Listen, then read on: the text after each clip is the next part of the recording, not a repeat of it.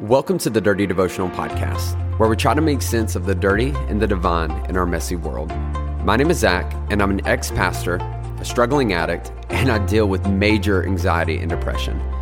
Yet I deeply believe in God's presence in my life and in your life as well. I hope today's conversation inspires your thoughts, challenges your beliefs, and helps you feel seen, known, and loved by a real God. Thanks for joining. What's up, my dirty family? Welcome to Dirty Devotionals, y'all. This past weekend was wild. Um, I traveled on Friday, was at a wedding late till late Saturday, and flew back Sunday. Caitlin and I did that. We did that with a five month old baby who's the real MVP. Um, but y'all, it, traveling isn't easy with kids. Y'all that have kids, y'all are just liars. When single, when people when people come to you and they talk about having kids, tell them sometimes it sucks. Don't be that parent that's like, oh, it's the best thing in the world because listen, it sucks sometimes. And I'm going to tell you, if you're listening to this and you don't have kids, it is awesome sometimes, but other times it is like hell. And so just need you to know that. But we survived. I'm back in Delaware. I'm back at it. Um, I'm excited to talk about today's message with you because I can relate to it so well. Um, it's something I really struggle with, and I hope it's something you struggle with. I'm sure it is if you're honest.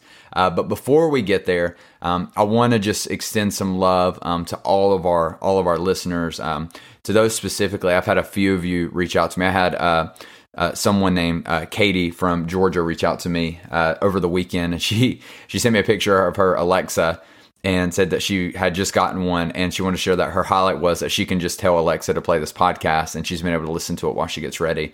And y'all it literally it literally made me emotional. Um, the fact that when someone opened up their alexa that they were able to something they were excited about was being able to listen to this uh, it's wild to me. And so i'm really grateful. Um, i love that you're a part of this. I hope every single time you listen to this you feel seen known and loved um, but let's let's dive in enough of the mushy emotional stuff which i can do um, let's talk about 1 samuel chapter 18 again so david has killed goliath David's on the map, and Saul is still king. So just know up to this point, uh, Saul has not um, Saul has not stepped down from his throne. He is still leading. He is still in charge, and David is a servant to Saul. Well, David gets put in a position of power. He's basically leading these armies after he destroys Goliath, and David is good at it. I mean, he is a good leader. We we kind of see David blossom over the course of these next few chapters into this person that God saw and David is crushing it. He is taking out the Philistines. He's taking out all these battles. Um, it, it's it's just wild. And Saul is walking through one of the towns that he rules, and he hears these people singing this song. Saul has killed his thousands. David has killed his tens of thousands. And Saul is like, "What the f?" They like him more than they like me, and that's a problem. And it's at this juncture of kind of all of this, we really see Saul take a turn for the worse. And that is because there is this topic we are going to talk about today called ugly jealousy. And y'all, we all know what ugly jealousy is. Ugly jealousy is when you are at the epitome of insecure about yourself. You're highly critical of the person, of someone specific or a group of people, and you start doing just irrational crap. You start you start being hurtful um, you do things you shouldn't do that you regret. You say things that you shouldn't say. Um, you post the status that you shouldn't post. You send the text that you shouldn't send. Um, y'all, we start doing crazy ish when we get ugly jealous of things. And Saul is here. Um, listen, I get ugly jealous, y'all. I do. I get super insecure. I get hateful. Y'all, I'm, I'm to be honest with you. I block people. Like, if I don't like you and you're coming at me and like you put about, I'm like, you done. You're done. I'm cutting you off. You ain't even to look at me.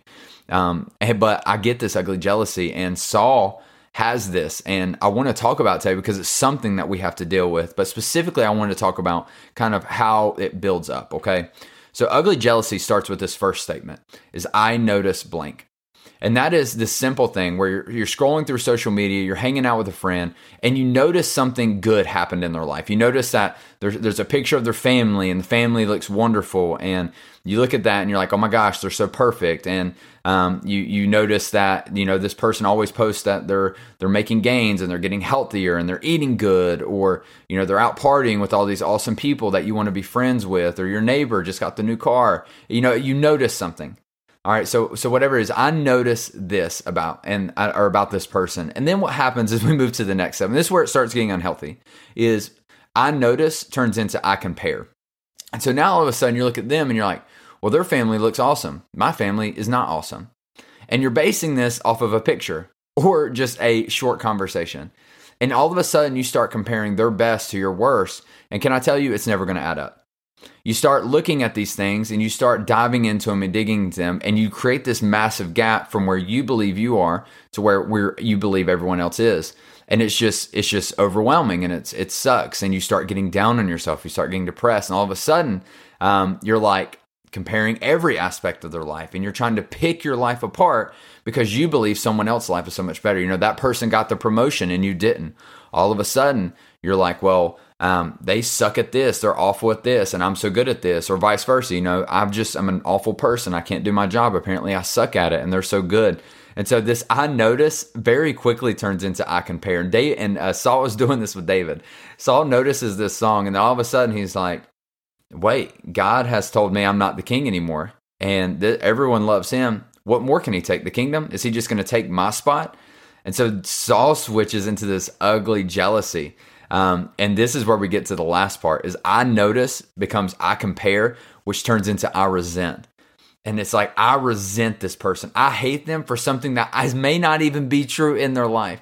Can I tell you at this point, David, even though he's anointed at king, he has no desire to be king at this time. We see this over the next couple chapters. He, it's not even on his mind. But Saul is convinced that David is coming after him.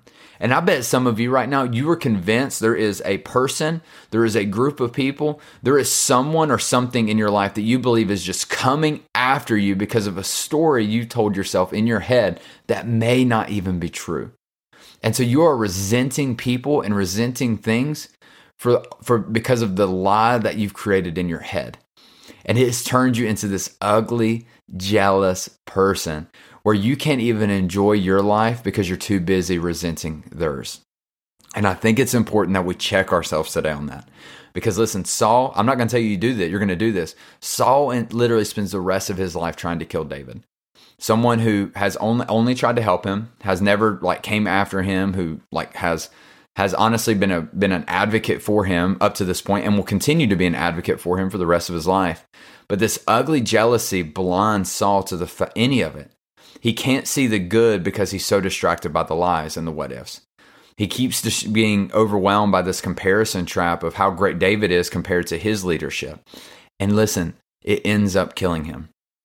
I want you to hear today, hear me today. Ugly jealousy is going it will kill you. It may not kill you physically, but it will kill you emotionally. It will kill your energy.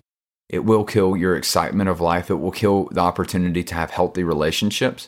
And today I want to ask you, what is that thing? What's the thing that you're ugly jealous of? What's the thing that in social media that you keep following that's just not good for you? Maybe you just need to hide it or unfollow it just to get a break from it.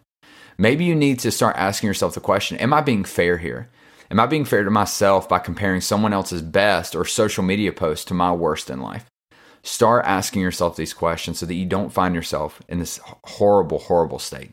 Let me pray for you. God, thank you for today. Lord, thank you so much for these conversations. Lord, help us not be ugly jealous. Uh, Lord, help me. Lord, I get it. I get it. Um, I get it with my business.